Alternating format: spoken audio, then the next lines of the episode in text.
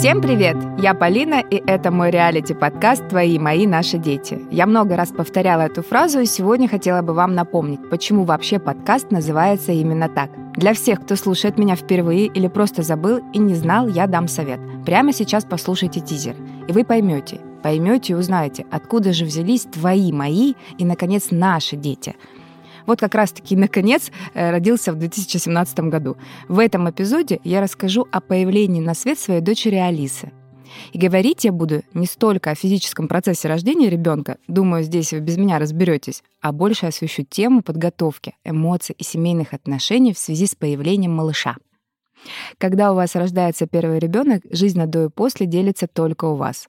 Если этот ребенок третий, готовьтесь, жизнь поменяется у всех потому что ребенок рождается как будто у всей семьи разом. Начнем с того, что когда мы познакомились с Евгением, я бы не сказала, что входила в эти отношения с яростным желанием иметь двоих детей, троих или пятерых, но где-то в глубине души я всегда знала, что хочу двоих детей.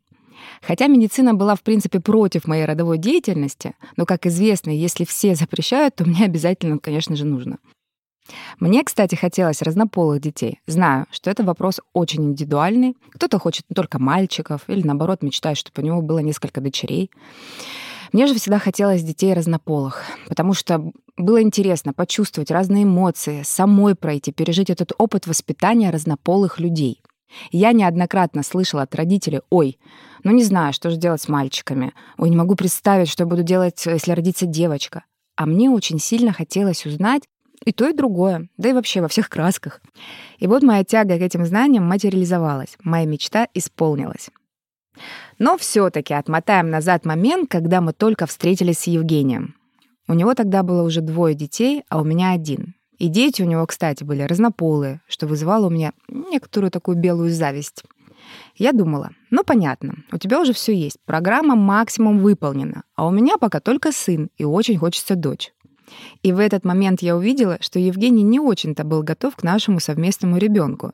Нет, он был не категорически против, но, скажем так, особым желанием не горел.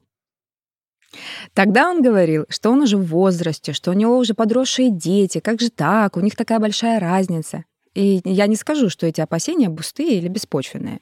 Да, он переживал, анализировал, задумывался, и это тоже хорошо. В вопросе появления детей вообще очень полезно бывает думать, а потом делать. Вместе с тем я понимала, что детей ты рожаешь всегда для себя, а никак не для других детей, родителей, еще кого-нибудь. Ты просто даришь новую жизнь человеку, вот и все. То есть я не сторонник этих историй, что, мол, я специально родила тебе сестру или брата и родила для вас, чтобы вы вечно помогали друг другу и так далее. Но про отношения между братьями и сестрами в реальности, а не в моих представлениях, мы сегодня еще поговорим. Вот жили мы с Евгением прекрасно, создали, так сказать, ячейку. У него дети от первого брака, у меня сын, его дочь живет с нами. Все со всеми подружились, все отлично, гармонично, птички поют. В более ранних эпизодах я подробно описывала коммуникацию детей и их отношения друг к другу. Ссылки оставлю в описании. Стоит сказать, что Валентина, дочь Евгения, и Тимур, мой сын от первого брака, были обычными, самыми обычными братом и сестрой. То есть очень похожи на самых, что ни на есть, родных друг другу. Мне даже нравилась их дружба. Они ругались, мирились. Валентина, будучи старшей сестрой, управляла этой динамикой. Где-то была мудрее и добрее к маленькому Тимуру. Я практически не вмешивалась, только время от времени. Ну, конечно, направляла. Тут лучше так не говорить, не жадничай, ну а ты уступи место, да и так далее. Несмотря на всю эту семейную идиллию, когда мы решили, что у нас все-таки будет общий ребенок, мы не обсуждали с Валентиной и Тимуром, хотят ли они брата или сестричку. Потому что я не хотела слышать ответ от детей, и на самом деле тема эта уже со всех сторон экспертами освещена, что не надо задавать этот вопрос своим детям, потому что ребенок всегда может ответить «не хочу», а ты уже беременная, что тогда? Никому, кроме себя, я не задавала этот вопрос, хочу ли я иметь ребенка, так как я убеждена, что ответ на этот вопрос могу знать только я сама. Может, даже Евгений так четко не знал ответа, потому что все-таки мне носить, мне рожать, поэтому все вопросы я задавала и задаю прежде всего себе самой. Если вы забыли, я человек-табличка и человек-план. Поэтому, конечно, для меня появление ребенка на свет — это радостное, но при этом и хорошо запланированное событие. Потому что я знаю девчонок, которые нарожали детей, а потом вдруг поняли, что они child-free, и обратного пути уже нет — в моей жизни все, в том числе и дети, хорошо спланированы. Мне вот прям повезло с моей фертильностью, что я захотела забеременеть и забеременела. Потому что порой пары годами предпринимают попытки, но ничего не получается. Но я думаю, вы и сами в курсе текущей ситуации, что мы ушли далеко от истории наших предков, когда рожали спокойно по 10 детей. Сейчас пара годами борется хотя бы за одного. Но вот мы с Евгением решились на ребенка. Евгений понял, что я настроена на дочь. Если я настроилась, то все, уже ничего не поделаешь. Я помню, что когда мечтала о ней, писала в заметке женские имена, которые хорошо бы подходили к отчеству Евгеньевна. Выяснилось, что это не так-то просто. И вот я там складывала разные комбинации из имени, фамилии, отчества и написала имя Алиса. Мне показалось это очень красиво. Спустя время я нахожу эту заметку. И каково было мое удивление. Она была написана 16 января 2016 года. А Алиса у меня родилась 16 июня.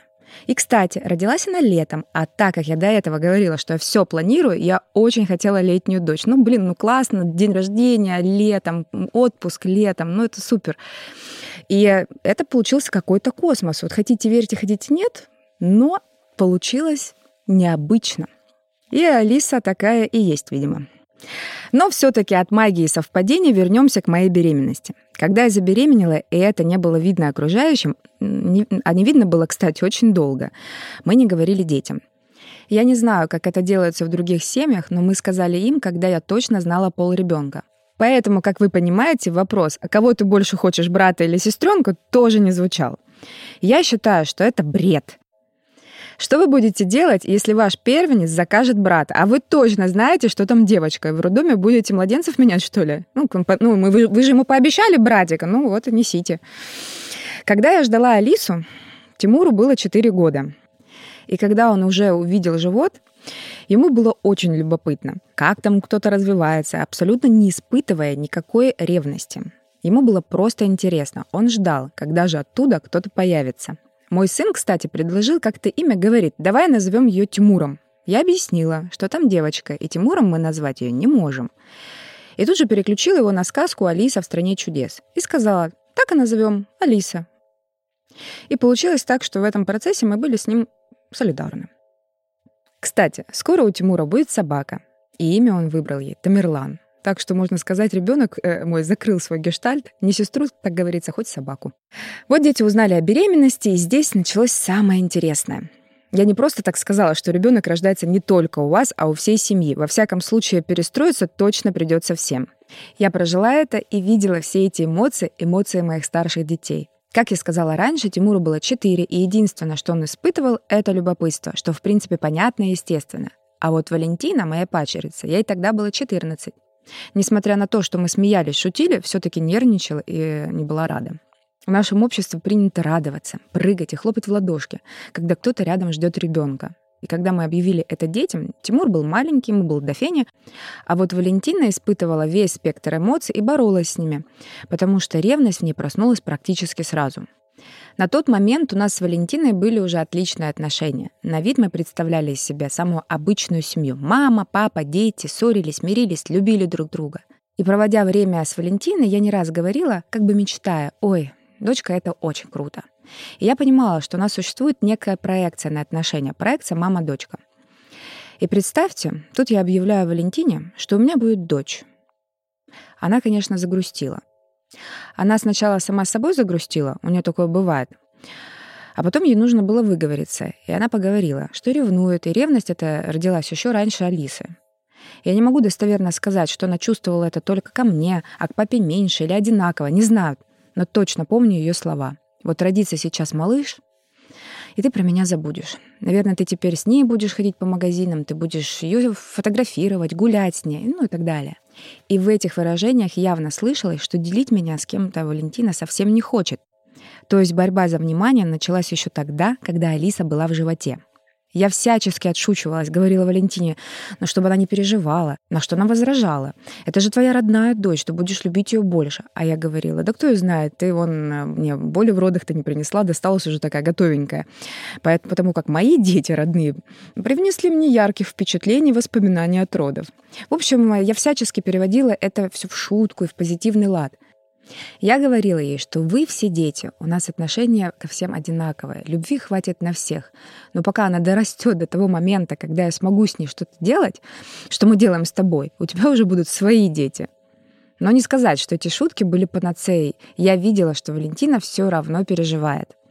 Стоит отдать ей должное, что она всячески пыталась со своими чувствами разобраться и искренне хотела принять эту ситуацию.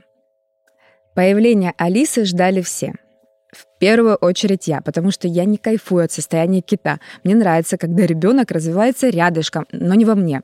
Несмотря на то, что я была трижды старородящая, беременность протекала нормально. Но даже несмотря на это, наслаждение райского я не испытывала.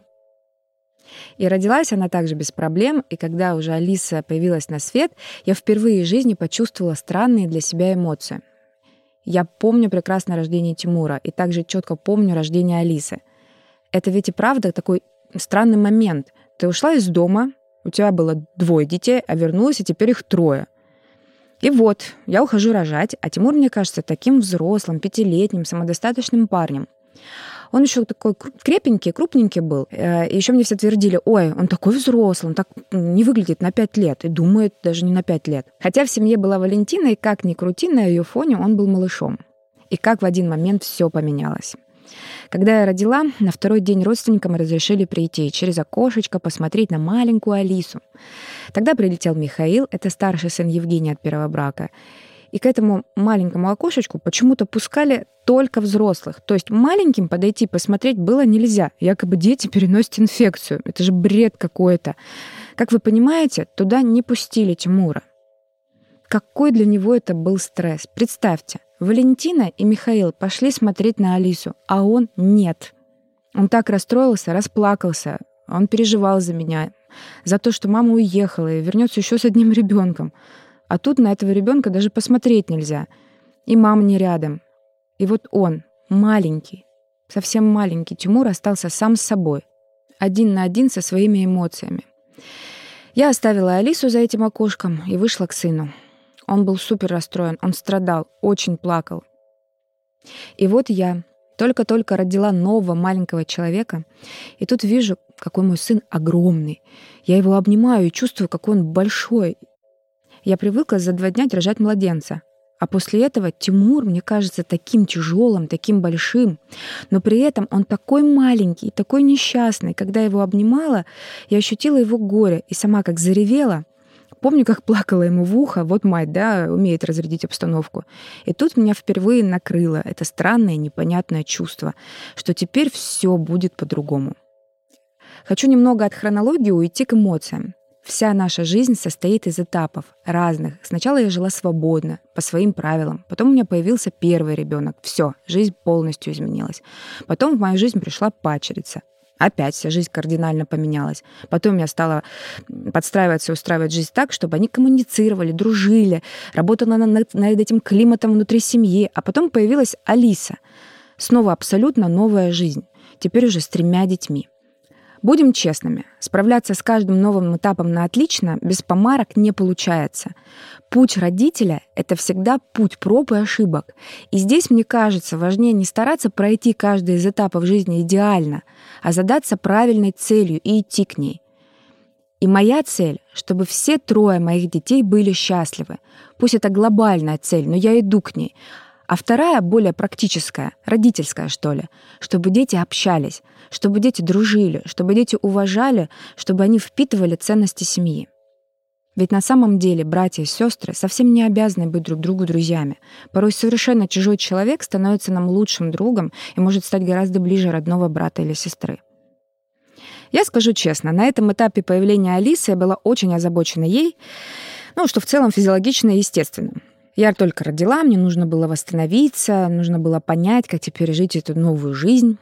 Но я старалась не забивать на старших детей, а, потому что нет разницы, сколько им, 5, 15, да хоть 25. Это твой ребенок, и он не должен оставаться со своими страхами, вопросами, обидами один на один. Я пыталась быть внимательной, смотрела на своих детей и пыталась понять, как сделать так, чтобы все было комфортно. И, пожалуй, я обманула, когда сказала, что самое интересное началось после того, как мы сообщили о беременности. Потому что действительно интересно началось на четвертый день жизни Алисы, когда я принесла ее домой. Конечно, мы все были рады, но я помню одинаковые глаза Валентины и Тимура. Хотя по Валентине и так можно было все прочитать. Да, она э, и проговаривала многое. А вот Тимур невербаликой своей мне показал. Вот этот новый объект, люлька посреди комнаты, и эти двое, которые просто замерли. И здесь ни один ребенок не справился бы с эмоциями.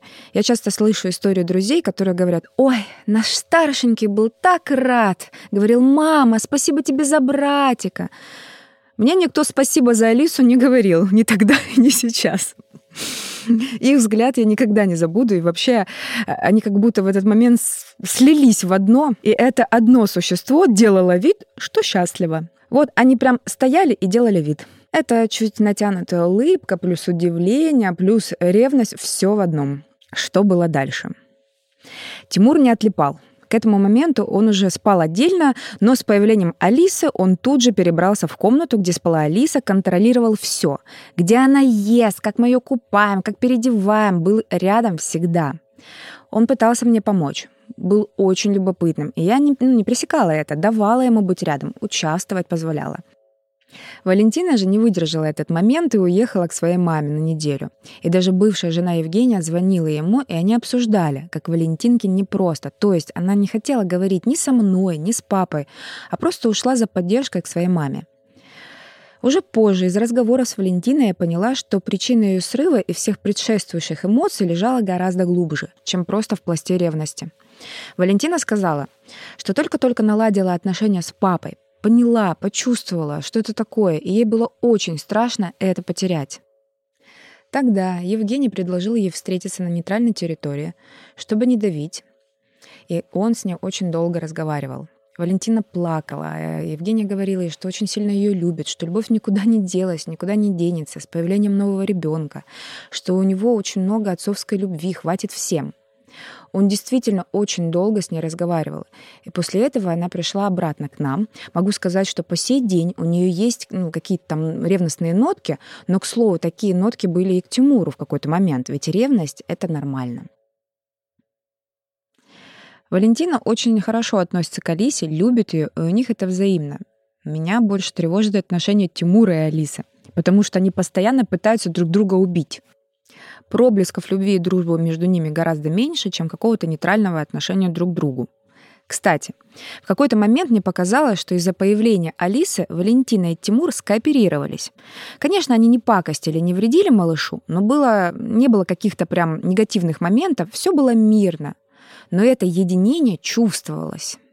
Дети изменились. Например, из детского сада приходили вести, что Тимур стал какой-то более агрессивный. То есть он дома был милым и сдержанным, причем никто его не сдерживал, а в садике все выплескивалось. Мы стали с ним разговаривать, и я стала Тимуру объяснять, что он чувствует, что он ревнует, говорила с ним на его языке, и после всего этого почувствовала, как стало чуточку легче. После Тимур стал открываться и говорить, «Мне неприятно, что ты с ней так мило разговариваешь, носишь ее на все время на ручках». И я стала объяснять в ответ, что, конечно, мне приходится ее носить, потому что она маленькая, она не умеет ходить сама. А ты же вот умеешь? И здесь я хотела бы сказать о глобальной родительской ошибке. Когда мы из своих этих пятилеток делаем больших, взрослых детей, но на самом деле это же ну, маленькая ляля, просто размером отличается.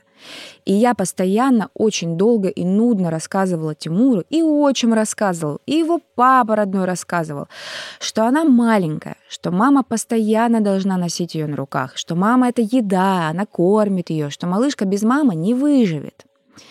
Я не раз слышала от других родителей, у кого был пока только один ребенок, вопросы и сомнения насчет, смогут ли они любить детей одинаково, а вдруг они вообще не смогут полюбить нового малыша. Или наоборот, вдруг после появления второго первенец им каким-то чудом разонравится. Я столкнулась с другим моментом и вопросом. Как делить внимание и любовь между детьми так, чтобы не было перекосов? Я понимала, что мне нужно проводить время отдельно с Тимуром. Но тут маленькому нужна я больше физически. И мне прям было тяжело. Было лениво, не хватало сил. Вот тут Алису уложи, а еще и с ним нужно поиграть, попрыгать. А я-то вообще без ног. К слову, если Тимур был скорее исключением, то Алиса была самым, что ни на есть, классическим ребенком. С Тимуром я смотрела на выходки детей, седых родителей и говорила, вы просто воспитывать не умеете. Карма догнала меня с Алисой, потому что она кричала везде, куда ее не вывози. Истерики на полу — это Алиса. Ребенок, который выгибается, как будто из него изгоняют дьявола — это Алиса. Кто-то не ест нормально грудь, и, конечно же, это Алиса. Кто-то спит по 15 минут, и это тоже Алиса. И в этот момент я поймала шок конкретный. Я бы не сказала, что у меня была пострадовая депрессия, но перестроиться пришлось полностью. И при этом всем я должна была уделять внимание и заботиться о Тимуре. И Валентине тоже требовалось внимание. Несмотря на то, что она была значительно старше, она была подростком, и тоже пришлось перестроить свою комфортную жизнь. Потому что раньше мы захотели в любое время, сели и поехали в торговый центр или еще куда-нибудь. А теперь не так. Теперь вся их бытовая жизнь, которая больше была завязана на мне, перевернулась ног на голову. Как-то мы с Евгением разговаривали, кто такие хорошие родители когда ты будешь доволен собственным воспитанием, воспитанием, которое ты дал своим детям. Мы поняли, что подбираем слова, действия, потому что Валентина — моя пачерица. Также мы подбираем слова и подходы к Тимуру, потому что он живет с отчимом, а Алиса впитывает все их плюсы и минусы — она считывает все это вот состояние разрозненности, находясь при этом рядом с мамой и с папой. И я не скажу, что Алисе в этой системе живется лучше остальных детей, потому что по факту она видит двух старших, они разные, они отличаются от нее. У них есть еще по одному родителю где-то за пределами нашей семьи. И чтобы все это понять, ей нужны силы, время и терпение. Вот сходят ее старшие к биологическим родителям, возвращаются с новыми привычками, новыми словечками, какими-то фишками. И это очень отражается на ней, потому что она-то никуда не ходит. И это только в наших умах все кажется логичным. А она совсем малышка, и многое ей непонятно. Поэтому мы с Евгением постоянно находимся в этом процессе. Процесс этот не заканчивается. В нем не становится легче. Когда нам станет легче? Наверное, когда я буду понимать, что что бы со мной ни случилось, что когда я уйду в мир иной, мои дети будут счастливы, что они ничего не будут делить, что они всегда поддержат друг друга, что они продолжат собираться в определенные дни вместе, что у них будет память о семейных традициях, они всегда будут знать, что они семья, и хорошо будут осознавать, что на самом деле это значит. Это то, что я действительно хочу, то, о чем я мечтаю. Вот так я рассказала вам о своей дочке. Обязательно запишу эпизод, где познакомлю вас поближе. Поверьте, оно того стоит. Ну а пока, мои дорогие родители, не бойтесь. Никто не знает, как правильно, знаю только, что умение быть взрослым и внимательным еще ни разу меня не подводило. Спасибо, что вы со мной, спасибо, что я могу быть открытой и искренней с вами. Услышимся, всем пока!